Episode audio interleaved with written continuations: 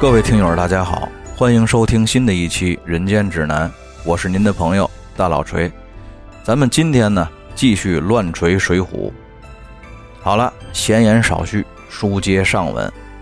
上一次啊，咱们说到鲁达在送走了金氏妇女之后呢，扭头就来找这个郑屠的晦气，并且在经过了一番斗智斗勇斗拳脚之后呢，最终是把这个郑屠三拳打成了颅脑外伤。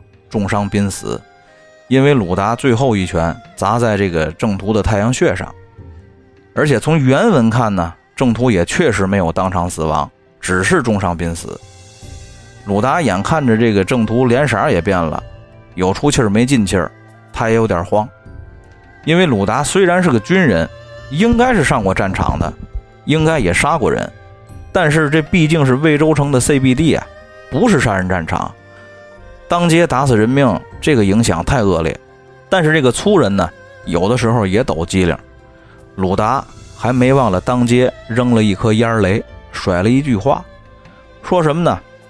正图你这厮诈死，今天先放过你，洒家日后与你慢慢理会。鲁达在扔完这颗烟雾弹之后啊，就跑回了住处，收拾了盘缠，拿了行李，然后提了一条齐眉棍就逃跑了。咱们这个节目啊，既然叫做乱锤水浒，那今天就不妨乱锤一下，从当下的法律角度呢，去分析一下这个几百年前的案情要点。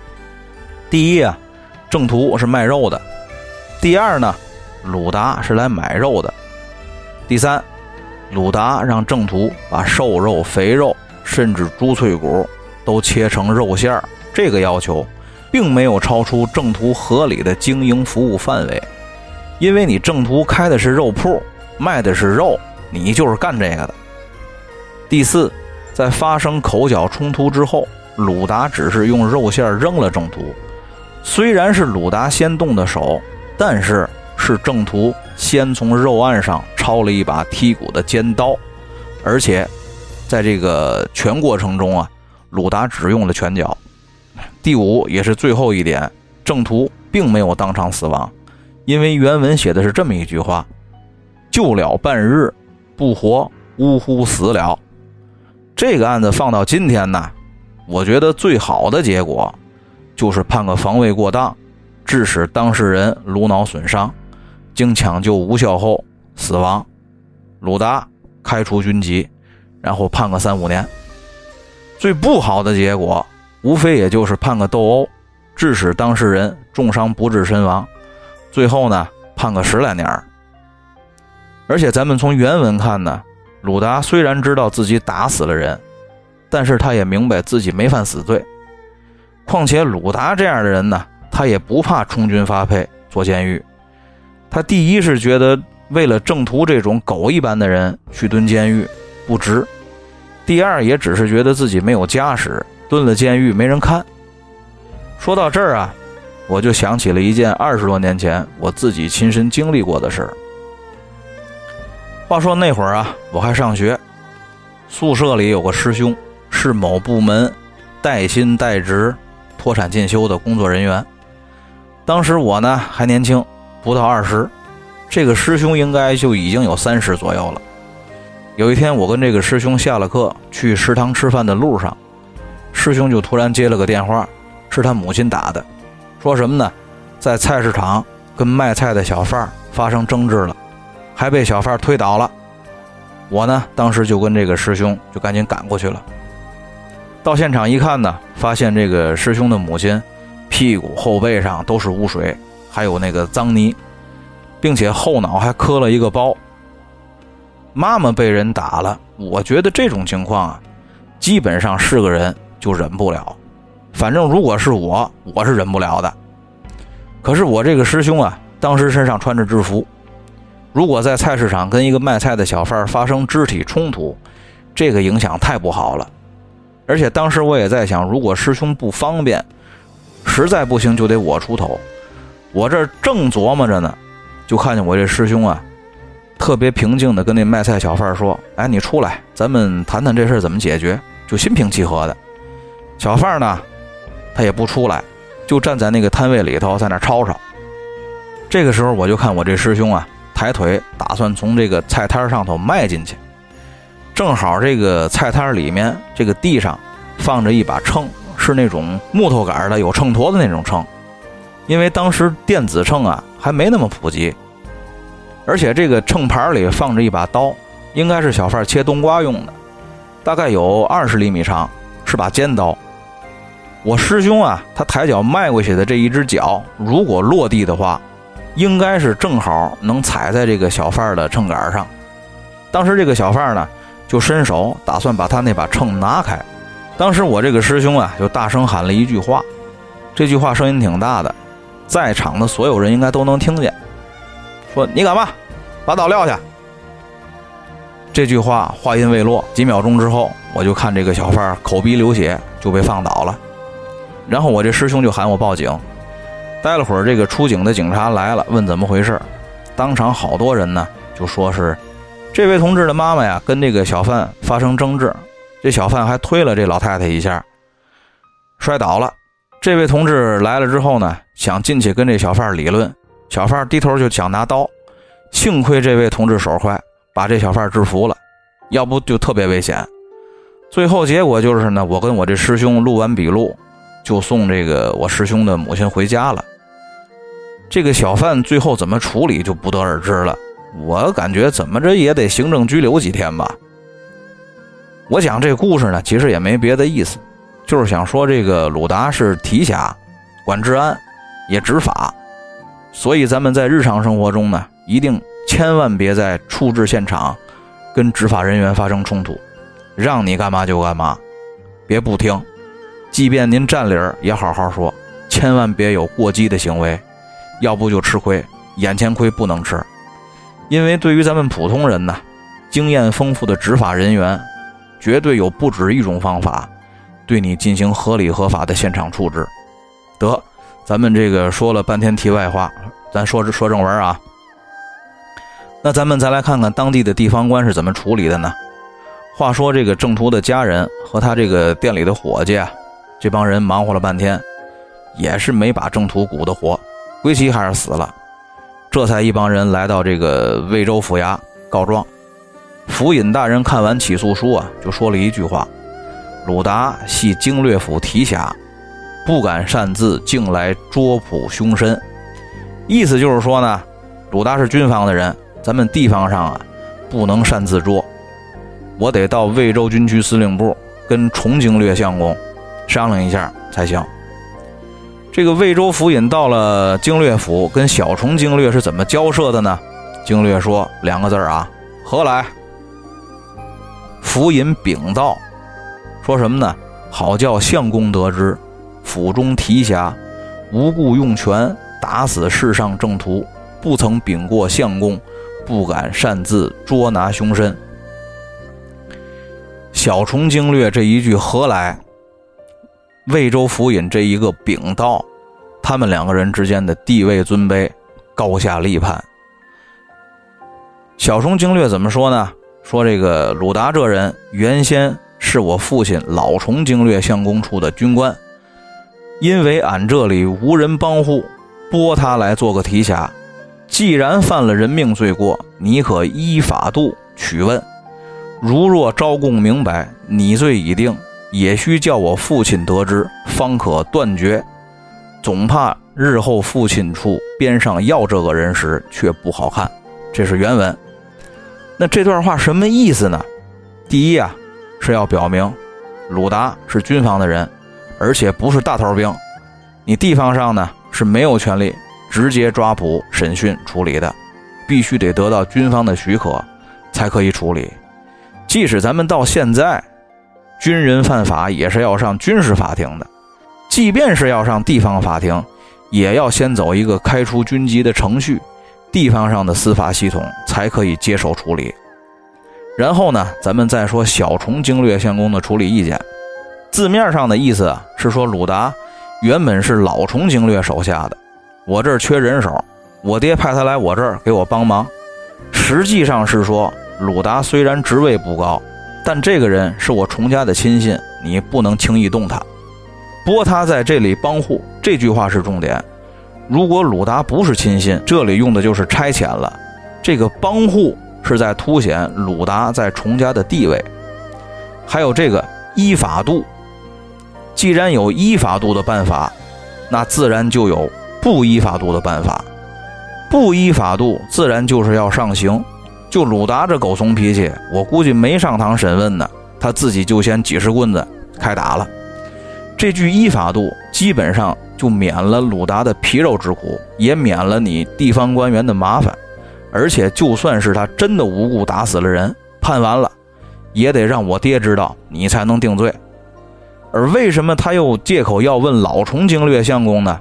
因为第一啊，在宋朝的时候，这个经略使。虽然职位挺高的，权力也挺大的，但是不是一个常任官职，在打完仗之后就得向朝廷把这个官职交回。你这个官职插手地方政务，你就有点忌讳。军队系统干预本地的司法体系，有点过于敏感。这个事儿交给外地的老崇经略相公更为合适，而且他是我爹，不请示不行。第二个目的呢，就是拖时间。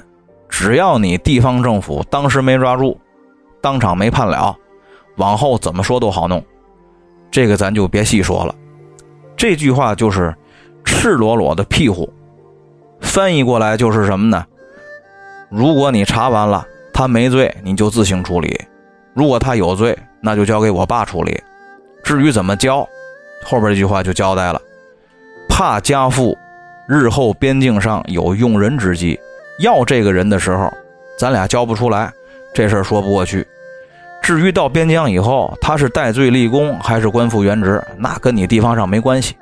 总结下来呢，就是这个意思：人你不许上刑，没罪你就给我放了，有罪你就先关着，给我点时间，让我跟我爸讨论一下怎么定罪。实在不行，我也不难为你，你判个发配边疆，剩下的我们自己来，大家面子上就都过去就完了。如果鲁达没逃走，在经过魏州军区重司令员批准逮捕之后呢？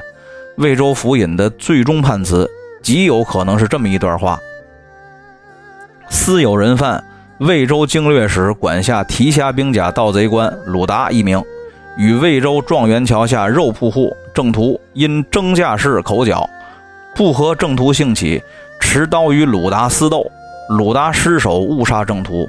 本府今判人犯鲁达几丈二十，赐配延安经略府处充军。这个结果呢，无非也就是把鲁达送回到延安府老崇经略相公那儿。鲁达被老领导臭骂一顿，接茬当军官，无非就是脸上多个金印。咱们再说这个鲁达逃出了魏州府，这一路走了半个多月，风餐露宿，终于到了山西代州雁门县。可见他这一路啊。都是在这个大宋王朝的西北国境线上走，我估计他可能是想潜逃出境吧。当这个愣种在雁门县城门楼子下头看见通缉自己的通缉令的时候啊，遇到了自己曾经相救过的金老头。这个金老头的表现一看就是个经常在街面上走动、社会经验特别丰富的人，因为他当时就抱住了鲁达，并且管这个鲁达叫张大哥，还把这个所谓的张大哥拉离了人群。这个金老头啊，跟恩人鲁达相遇，自然是要相互问一下情况。这个时候呢，鲁达才知道金氏妇女已经在这里四五十天了，并且经人介绍，金翠莲嫁给了一个当地的富豪，叫赵员外当小妾。这个地方呢，有一处时间冲突。前文书里写，鲁达逃出魏州府之后呢，是心慌抢路，正不知投哪里去，一连的行了半月之上。却走到代州雁门县，这是原文。而金老头说什么呢？他们父女俩已经在代州四五十天了，这两个时间明显是对不上的。我个人认为呢，这里应该只是作者的一个笔误。鲁达应该是行了月半之上，而不是半月之上。但是我在看书的时候呢，发现吴贤云先生在这里有一个另外的解读，说什么呢？鲁达是用了半个月左右的时间逃到代州雁门县之后。就不再继续逃亡了，而是又用了一个多月的时间，在雁门县等待金氏妇女，主要是为了等金翠莲来跟他会合。我个人觉得啊，吴闲云先生这个地方解读的应该是有点牵强，因为《水浒》在原文里交代了，金氏妇女呢是东京汴梁人，也就是现在的河南开封人，流落在魏州。鲁达送金氏妇女离开魏州的时候，金氏妇女也说是要回东京汴梁，并没有约定跟鲁达要在代州雁门县会合。而书中写的魏州府的地理位置呢，目前有两种说法，一说是现在的甘肃平凉，一说呢是现在的陕西渭南市。但是不管书中的魏州府是平凉也好，还是渭南也罢，到河南开封都是得向东走。而从魏州府出发到代州雁门县，也就是现今的山西忻州方向，是要往东北走的。所以呢，金氏妇女计划中的逃离路线是向东的，而鲁达的逃亡路线呢，是向东北的。而鲁达呢，是知道金氏妇女是要一路向东去的，那为什么他还要一路向东北追呢？虽然后文书里金老头说了，为什么他父女俩要半路改变路程，原文是这样写的。恩人在上，自从得恩人救了老汉，寻得一辆车子，本欲要回东京去，又怕这厮赶来，亦无恩人在彼搭救，因此不上东京去，随路往北来。宋朝当时没电话，鲁达也没点亮能掐会算的技能点儿他根本也不可能知道金氏妇女半路会改变方向，所以我觉得吴先生这段解读可能是有失偏颇。不过呀，这个俗话说“文无第一，武无第二”，个人有个人的看法吧。除非这个施耐庵先生复活，不然呢，谁都没有最终解释权。得，那咱们继续看故事。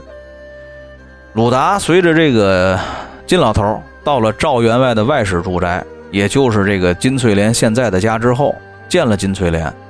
金翠莲的状态呢，也是比从魏州府离开的时候好了很多。虽然也是给人做妾，但是境遇完全不同。不仅丰衣足食，还可以使奴换婢。金氏妇女自然也是对这个鲁达礼敬有加。从原文就能看出呢，金翠莲是请鲁达居中坐了，插烛也是拜了六拜，并且还请鲁达上楼去坐。具体这个拜了六拜是代表什么，我并不清楚，因为咱们中国古代的礼仪等级分的挺清楚的。六拜代表什么？我不知道，但绝对行的是大礼，至少表明金翠莲对鲁达的尊敬程度是不亚于对父亲的尊敬程度的，而且还请鲁达去楼上坐，这一点就非常重要了。要知道啊，咱们在这个中国的封建时代，女性的房间除了丈夫和父亲之外的男性是不能进的，由此也可见金翠莲对鲁达的态度是特别的尊敬和特别的信任的。至少也是对鲁达之父兄之礼相待的。而从吴先生对鲁达的解读来看呢，鲁达似乎是对金翠莲有一些非分之想的。但我个人结合《水浒传》的前后文以及作者施耐庵先生对鲁达的人设限定来看呢，我觉得这个鲁达对金翠莲有好感是一定的，但是绝对没有非分之想和淫邪之念。咱们继续往下说故事啊。这个鲁达和金氏妇女重逢呢，可以说是他人生的又一个重要转折点的开始。正当金氏妇女准备了一桌丰盛的酒菜，想要招待这个恩人鲁达的时候呢，只听外面一阵人声嘈杂，原来是这个金翠莲的本主赵员外，听说这个自己的外室家里来了陌生男人，以为是金翠莲不守妇道，私底下干点副业，要送他一顶原谅帽。但是在这里呢。也从侧面表现了鲁达的磊落。原文是这样的：只见楼下三二十人，各执白木棍棒，口里都叫道：“拿奖下来！”人丛里一个人骑在马上，口里大喝道：“休叫走了这贼！”鲁达见不是头，拿起凳子从楼上打将下来。咱们来看啊，第一，鲁达身上背着命案，看见一帮人持械来找他，他并没害怕。第一选择仍然是抄家伙就干，说明他根本就不怕，压根儿也没打算跑。即便要跑，也得先把这帮人解决了再说。第二呢，鲁达如果对金翠莲有淫心和邪念，也不太可能表现得这么冲。毕竟这个勾引别人小老婆，还让人堵在屋里头，这不是什么光彩的事儿。在这个金老头及时叫停了鲁达和赶来捉奸的这个赵员外双方之间的误会冲突之后呢？赵员外也是对鲁达礼敬有加，而且大礼参拜。一番饮宴交谈之后，鲁达对这个赵员外也是有意结交的。他是怎么说的呢？洒家是个粗鲁汉子，又犯了该死的罪过。若蒙员外不弃贫贱，结为相识，但有用洒家处，便与你去。可见鲁达的态度也是在说：“赵哥，你放心，你说怎么着，咱就怎么着。”一来是表明可以避嫌，二来也是觉得老赵这人可交。于是呢，赵员外就提出了让鲁达去他郊外的庄园暂住，因为鲁达就算没有非分之想，住在金翠莲家也的确不方便。这个事儿呢，别说放在宋朝，即便搁现在也是一样的不方便。再加上呢，县城里头人多眼杂，也难免走漏风声，而且呢。赵员外这个庄园是鲁达非得去不可的，因为这个庄园叫做七宝庄，而佛家呢，历来有七宝之说。鲁达到七宝庄，也预示着他即将皈依佛门，迎来人生中最最重要的转折。话说，鲁达在这个第二天早晨，随着赵员外来到七宝庄之后呢，安稳的住了六七天。然而好景不长。金老头突然有一天跑来了，说鲁达到他家的时候呢，不慎被人看见了，并且到官府举报。现在雁门县城里好多公差正满大街寻访缉拿鲁达。鲁达听闻呢，便要离去，以免给这个赵员外和金老头带来麻烦。然而赵员外却提出了一个比较万全的主意，因为赵员外家祖上曾经是五台山文殊院的大施主，并且许下了愿心。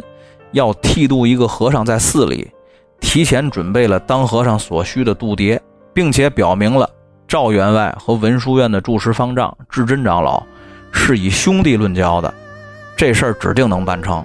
就是怕鲁达不肯落发为僧。有些朋友啊认为这个赵员外让鲁达出家为僧，其实一方面是想绝了鲁达对金翠莲的非分之想，另一个方面是为了恶心鲁达。但是呢，我查了一些史料，根据宋代的《燕记遗谋录》一书记载，宋徽宗赵佶继位之初，每道度牒的价格为多少呢？二百二十千。也就是说呢，在满足出家为僧的主观和客观条件之后，您还需花费二百二十贯钱的价格。徽宗初年，二百二十贯钱。大概折合人民币应该要十万左右，当然了，这个数据呢不一定准确，但是呢，二百二十贯钱在当时肯定也是一笔不小的花销，可见这个赵员外要鲁达出家，应该不是为了避免鲁达和自己的小老婆发生点什么，或者诚心埋汰他，而是真心待他不薄。因为如果要是为了避嫌，赵员外放鲁达接着去逃亡就行了。按理来说呢。以鲁达的客观条件是无论如何也拿不到度牒的，因为当和尚需要的主观和客观条件，他基本没有符合的，所以呢，办理这个和尚执照可能就得让赵员外花上更多的钱，但赵员外依然还是买到了度牒，将他这个无论如何也不够资格的人送进了佛门。其实呢，我觉得这个也是作者的一种隐喻，连佛门清净之地都不清净了。这个社会还能安定吗？咱们甭管怎么费周章吧，赵员外如果愿意花上十几万，还得担着包庇逃犯加逃兵的罪名，就只是为了埋汰一下假想情敌，那这赵员外也着实是个任性的人。话说这个文殊院的众僧啊，觉得这个鲁达长相凶恶，不适合当和尚，但是经过智真长老一番禅定，与佛祖神交沟通之后呢，对众僧说。只顾剃度他，此人上应天星，心地刚直，虽然时下凶顽，命中驳杂，酒后却得清净，正果非凡。汝等皆不及他，可记五言，勿得推阻。最终还是决定了要收下鲁达，也就此定下了鲁达辉煌传奇的后半生。然后作者就是用浓墨重彩的笔法描写了鲁达剃度的全过程。并且智真长老赐鲁达法号智深，可见这是挺器重鲁达的。长老叫智真，鲁达从此法号智深。从名号上看呢，智真长老并不是拿鲁达当做徒弟来收的，而是收他做了师弟。当然了，这个智真长老赐鲁达法号智深，这里头应该也有赵员外的考量，因为鲁达跟赵员外以弟兄相称，而前文书中交代呢，赵员外和智真长老也是以弟兄相称的。如果这个智真长老是把鲁达按徒弟收的呢，那这个鲁达日后岂不是要叫赵员外一声师叔，还得叫金翠莲一声婶儿？从此呢，咱们书中梁山第一真好汉、水泊无双大英雄鲁达，终于开启了至身模式。他用半辈子明白了一句话：杀人放火，原来也是一种修行。此正是躲难逃灾入代州。恩人相遇喜相酬，只因法网重重布，且向空门好好修。打坐参禅求解脱，粗茶淡饭度春秋。他年正果尘圆满，好像弥陀国里游。好了，咱们今天的故事就先讲到这儿。欲知后事如何，且听下回分解。大家再见。